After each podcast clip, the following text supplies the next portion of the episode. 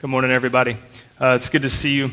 Uh, as we continue to worship today, I'd ask that you turn uh, to the Gospel of Matthew. Um, as we continue our series on the Sermon on the Mount, uh, let me pray uh, as we get started. Father God in heaven, thank you that you are a good and holy God, a God, a, a God of forgiveness, a God of hope, a God of joy and restoration. And Lord, I ask that now uh, your Holy Spirit will work in and through your word uh, in our hearts, God, that you would open our minds to understand and our hearts to receive the good news of Jesus.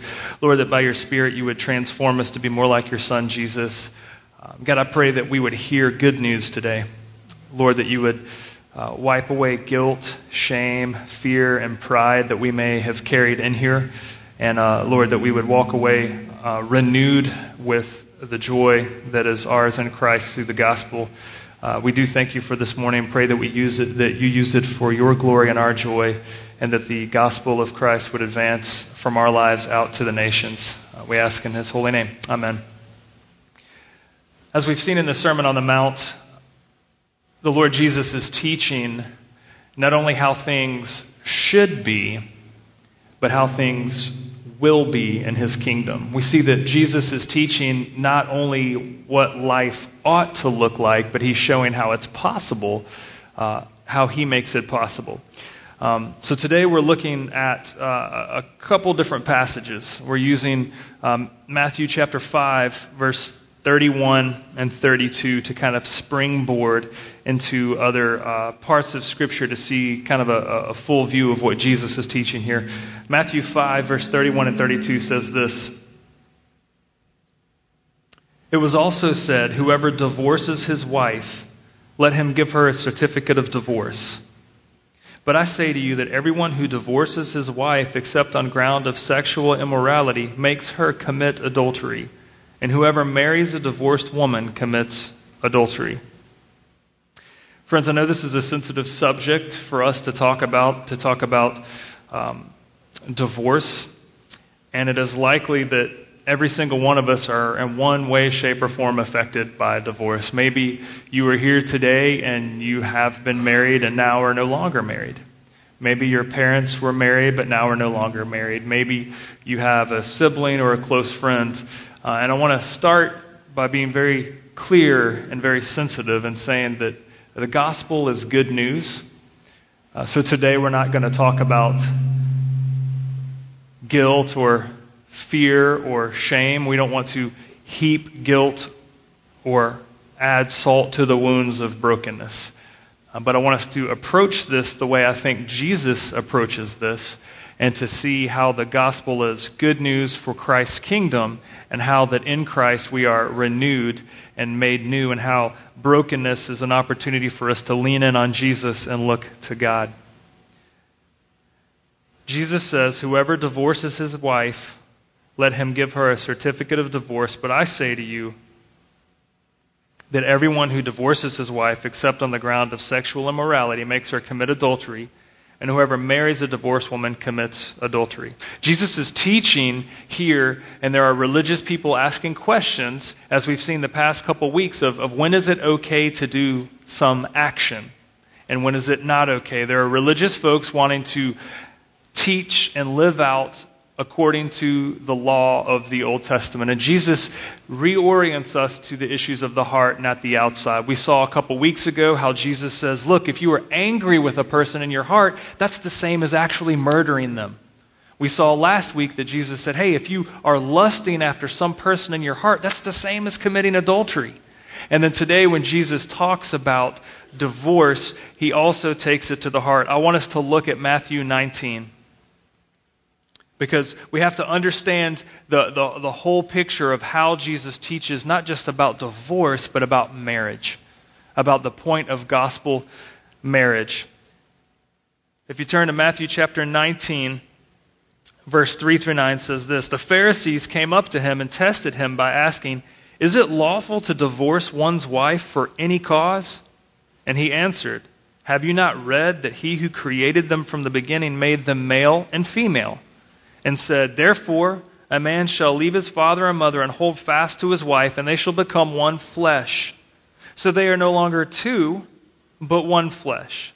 What therefore God has joined together, let not man separate. They said to him, Why then did Moses command one to give a certificate of divorce and to send her away? He said to them, Because of your hardness of heart, Moses allowed you to divorce your wives. But from the beginning it was not so. And I say to you, whoever divorces his wife, except for sexual immorality, and marries another, commits adultery. You see, that verse ends the same way that uh, Matthew 5 ends in Jesus' teaching that whoever um, divorces his wife, except for sexual immorality, and marries another commits adultery. Matthew 5, Jesus says you, you would cause somebody to commit adultery. So I want us to, to pause for a minute and not camp out on the issue of divorce, but take it to the issue of the heart and the issue of marriage, which is what Jesus does here. Notice how the religious folks ask, when is it okay to do this? And Jesus says, it's not about that, it's about your heart. You see, Jesus shifts our focus from selfish ambitions to what, what is okay and changes it to God's creational focus of marriage, the purpose of marriage. Jesus shifts the focus from the actions and to the heart. He focuses not on the exceptions of marriage, of when is it okay to divorce, but rather the intent of marriage that God has in place. So Jesus changes the focus from when is it a righteous divorce and changes it to how can we imitate God's grace in marriage? And so that's what I want us to focus on moving forward. I want to, I want to observe, I think, three things about marriage and see how the gospel restores that for us today. First, I want us to see this is that marriage is creational. It's creational. Jesus quotes Genesis. He takes it as old school as you can get in the Bible first book of the Bible. You see, religious folks come up, uh, and we see this in, in, in, Matthew 5 when Jesus is teaching on uh, divorce. He quotes uh, the Old Testament of, of getting a certificate of divorce, and the religious people come up and ask, when is it okay to get a certificate of divorce? When is it okay to do that thing? In fact, they misunderstand the intent behind that. And Jesus takes it to the heart. And Jesus quotes Genesis and says, Therefore a man shall leave. Well, let me take it back to verse 4. Have you not read that he who created them from the beginning made them male and female? Friends, God created marriage. Marriage is God's idea. Marriage is created, or marriage is, is written about in the first chapter of the Bible. The very beginning of the Bible talks about God's creation, and marriage is a created thing that God has done. It fits in the grand scheme of God's created order.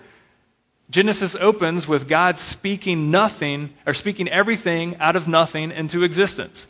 That, that God, by his very word, creates heaven and earth, the land, the sea, the water, other water that's not the sea, the air, animals, fish, birds, the stars in the sky. He creates the first man, the first woman, and joins them together. And we see that this all fits in the big cosmic picture of God's creation, that marriage is creational, it is God's doing. Do you understand that marriage was created before sin entered the world? It's important to know that. You see, see that God brought the first man and the first woman together, and that, that happened before sin entered the world in Genesis 3. That happened before brokenness entered the relationship. That, that was a created thing God did. So Jesus reorients the question that the religious folks ask and say, hey, when is it okay to divorce? I mean, when is it, when, when can we issue a certificate of divorce? And Jesus says, well, well wait a second. Marriage is not your thing to play around with. It's, it's my thing.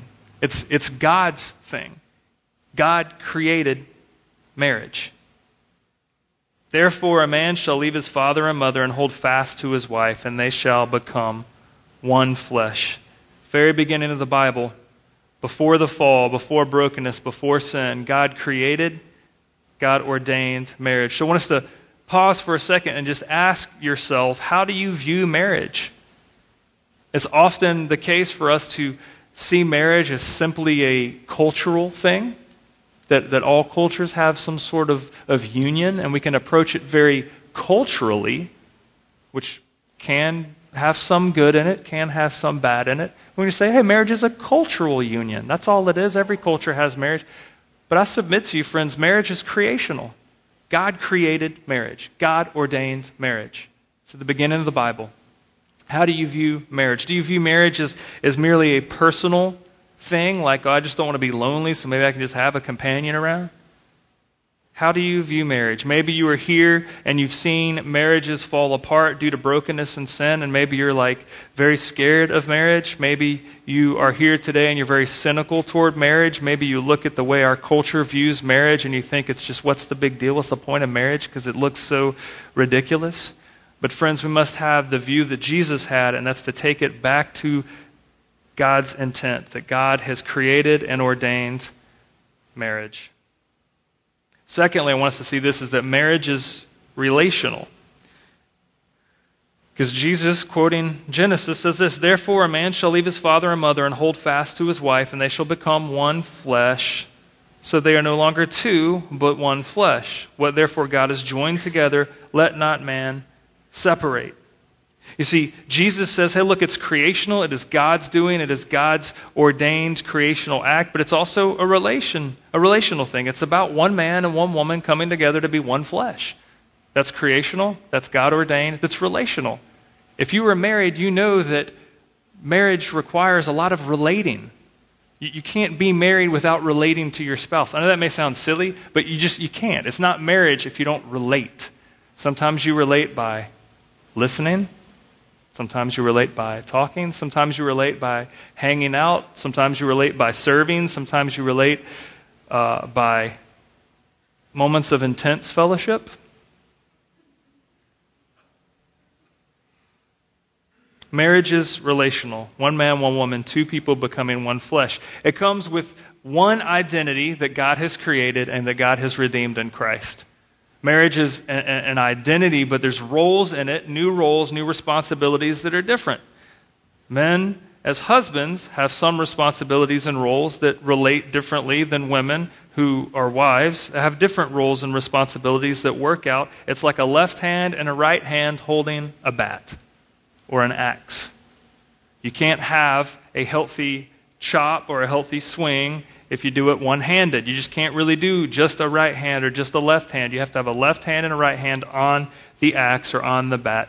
You see, marriage is relational one man, one woman, two people joined together by God, gripping the axe. It mirrors the Trini- our Trinitarian God who exists in relationship. But here's what happens it's relation, our marriage is creational, marriage is relational, uh, but our marriages are broken due to the fall due to sin that entered the world in Genesis 3. We see, if you read the Old Testament, that's exactly what happens. Sin enters the world due to man and woman's distrust of God and disobedience. There was a relational rift between them and God, but also some relational rift between them and each other.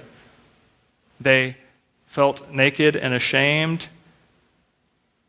We see that this brokenness carries out through all of the Old Testament and carries out today. You see that marriage is wrecked due to pride, due to fear, guilt, shame, due to uh, disobeying God, due to uh, relating harshly to one another or distantly to one another. This is why I think God, uh, this is why Jesus, I believe, teaches this right on the heels of talking about anger and lust. Keep in mind, we've seen the past couple weeks as, as Jesus is teaching about um, he is coming to fulfill the law, not to break it, and then he goes on to teach about anger and lust and divorce, and I think all of these things tie together that Jesus is showing us that the gospel is one of restoration. But you see, brokenness enters the world, and maybe you've experienced that brokenness personally. Maybe you have been married and now we're no longer married. Maybe you've seen that with your parents or friends or loved ones. And this is the pattern of sin and brokenness throughout the Old Testament. In fact, in God's Word, He, create, he relates or he equates divorce to idolatry and to disobedience to God's law. And this is the bad news for us. And so I want to ask you this as we see, ask you the first question how do you view marriage? Do you view it as a creational, ordained thing of the Lord? Secondly, I want to ask you this how are you relating, if you were married, how are you relating to your spouse? May, may sound like a simple question, but I really don't think it is. How are you relating to your spouse, or are you cold roommates that just coexist? Let's say, men, how are you relating to your wives? Are you shepherding her and pointing her to Christ in loving service? Are you living with her in an understanding way? Women, how are you relating to your husbands? Are you following his leadership the way Jesus has commanded? Are you uh, offering him respect and love? Single folks, I want to ask you this don't tune out because this is for you as well. If you are longing to be married, are you praying that the Lord is cultivating your heart to be that kind of man and husband and leader that God would have you be if you, if you want to marry a wife and have children? Women, are you praying that the Lord is cultivating that heart in you to be uh, a loving uh, spouse to your husband, your future husband? Are you praying as a single person? Are you praying for that person who you hope to marry that maybe you don't even know yet? Pray that God would do something in the heart of that man or woman before he brings you two together. See, marriage is creational, marriage is relational. And thirdly, I want us to see this because this is, I think, is, is really huge and we don't always see this. Marriage is restorational. Marriage is restorational. Look what uh, Jesus says here. Because he says uh, in verse 7, the religious people say, Hey, why did Moses command one to give a certificate of divorce and to send her away? And Jesus said to them, Because of your hardness of heart did Moses allow you to divorce your wives. You, see, the religious people say, hey, it's a command. We're going to follow God's law. We want to be righteous. Even in our brokenness, we want to be righteous. If we're going to divorce our wives, we want to do it right. I mean, we want to honor Jesus with our divorce, is what these religious guys are saying.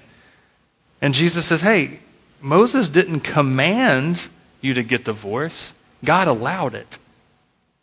It's not God's ideal, He's, he's allowing that to happen, and it's because of your hardness of heart. I love how Jesus does this is the religious guys approach it saying, we want to be righteous and we want to divorce our wives because we find some fault in them, so therefore we want to divorce them. And Jesus says, God's law is allowing it because of your hardness of heart. Notice how Jesus doesn't say, "Yeah, you know, you know what? That uh, that spouse of yours, I could see how she's kind of rotten. I could see how maybe you want to you want to leave her." Jesus says, "No, it's because of your hardness of heart." He's talking to religious elite here. He's talking to guys who know God's laws, who are wanting to follow God's laws, and they're saying, "We want to do this right." And Jesus says, "Hey, it's your your hardness of heart is the issue." Religious Pharisees, that's what Jesus is saying. Your hardness of heart is the issue. And this is where we find ourselves, whether you are married, single, divorced, remarried, maybe you're new to marriage, maybe you've been married a long time. We find ourselves in the same position where we look at the faults of our spouse, right? I don't know your heart. I don't know if at some point in your marriage you've thought about leaving your spouse and said, you know, it'd be easier. But look what Jesus says here. Look at your own heart. Is your heart hard toward your spouse? Is your heart hard toward the concept of marriage? If you're not married, you just may be hardened toward the whole concept of marriage, saying, Look, I saw my parents. I don't want that. I see how loosely it's treated in culture. I don't want to be married. Do you have a hardened heart toward your spouse? Do you have a hardened heart toward marriage? See, this is the story of the Old Testament of brokenness because God, in His Word, compared His people to uh, harlots to Israel was compared to being a, a whoring bride, someone who was unfaithful, but God in that showed his faithfulness. See, marriage is actually a portrait of the gospel, and this is why Jesus brings it back. He says, It's because of your hardness of heart did Moses allow you to divorce your wives. But from the beginning, it was not so. The beauty of the gospel and the joy we have in the kingdom of Christ is that he brings restoration. See, God created things good, brought man and woman together, and says it's very good. Sin and brokenness follows. There's disaster for generations. And Jesus, in teaching, in the beginning, it was better than this. He's proclaiming that Jesus is proclaiming that his teaching, that his life, that his death, that his resurrection and ascension to heaven is restoring things back to the way they should be. Jesus doesn't say, if you want things to be good like they used to be, do the law better. That's what the religious guys were asking. They're like, hey, we want to get divorced. We want to do it right so that we can make things better. And Jesus says, you can't make it better with your legalistic religious shenanigans. You need to trust that in me, I am making all things new. You need to trust that in me, I can take hardened hearts and make them soft and beat with life again. You can need to trust in me that your brokenness can be restored. You need to trust in me that I am taking things back to God's created order, that things in the beginning were good. You broke them, but I'm coming to make things right. That's what the gospel's about. And that's what Jesus teaches and does through his life, through his death, burial, resurrection, and ascension to heaven. See, marriage is restorational. I want us to flip over to one more section of Scripture on marriage Ephesians 5, verse 22 to 33. You have to look at this passage through the lens of the gospel. So, we start by seeing what brokenness is and divorce, and how even religious things cannot fix that. There's no righteous way to break your relationship with somebody, there's no right, righteous way to do that.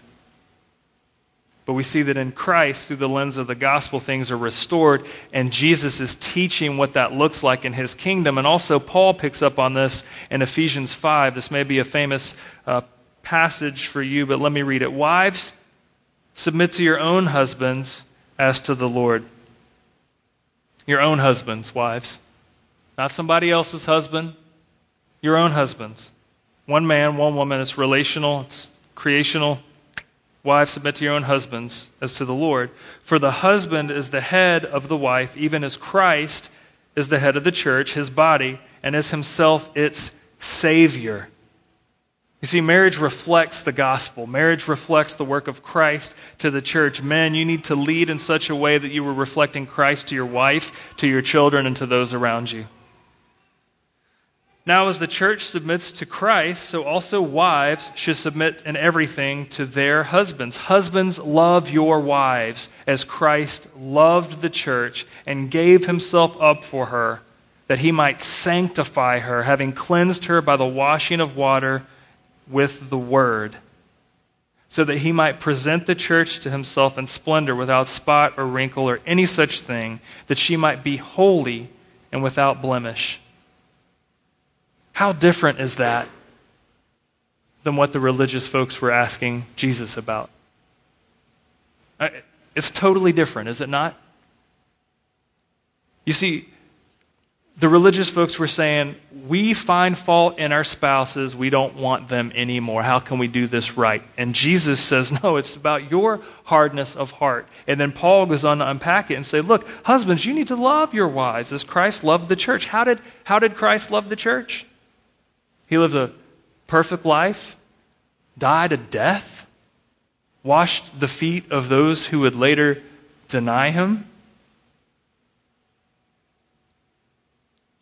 so that he might sanctify her, grow, that means grow her in holiness. Friends, are you doing that with your spouse? Are you growing in holiness together? Are you making Christ and his word the priority of your marriage? Are you loving and serving in such a way so that your bride can grow in Christ's likeness? By washing of water with the word, so that he might present the church to himself in splendor without spot or wrinkle or any such thing, so that she might be holy without blemish. In the same way, husbands should love their wives as their own bodies. He who loves his wife loves himself. For no one ever hated his own flesh, but nourishes and cherishes it just as Christ does the church, because we are members of his body. Therefore, a man shall leave his father and mother and hold fast to his wife, and the two shall become one flesh. See, It always comes back to God's created order. It always comes back to God's relational intent for marriage. The gospel restores the brokenness in marriage. I love how Paul says here no one ever hates his flesh, but nourishes and cherishes it. Men, are you nourishing and cherishing your wives? Wives, do you feel nourished and cherished by your husband? I think there's some honest conversations that need to be had today. And I would pray that we would approach it as in grace of the gospel to say, you know, sit down with your husbands today, wives, and just say, look, can I just be honest with you? I don't feel cherished. I don't feel nourished right now. And men, listen, be gracious, be calm, deal with your own heart. Don't respond with a hard, broken heart. No snaps in a Z formation, anybody? Just listen with a heart of grace.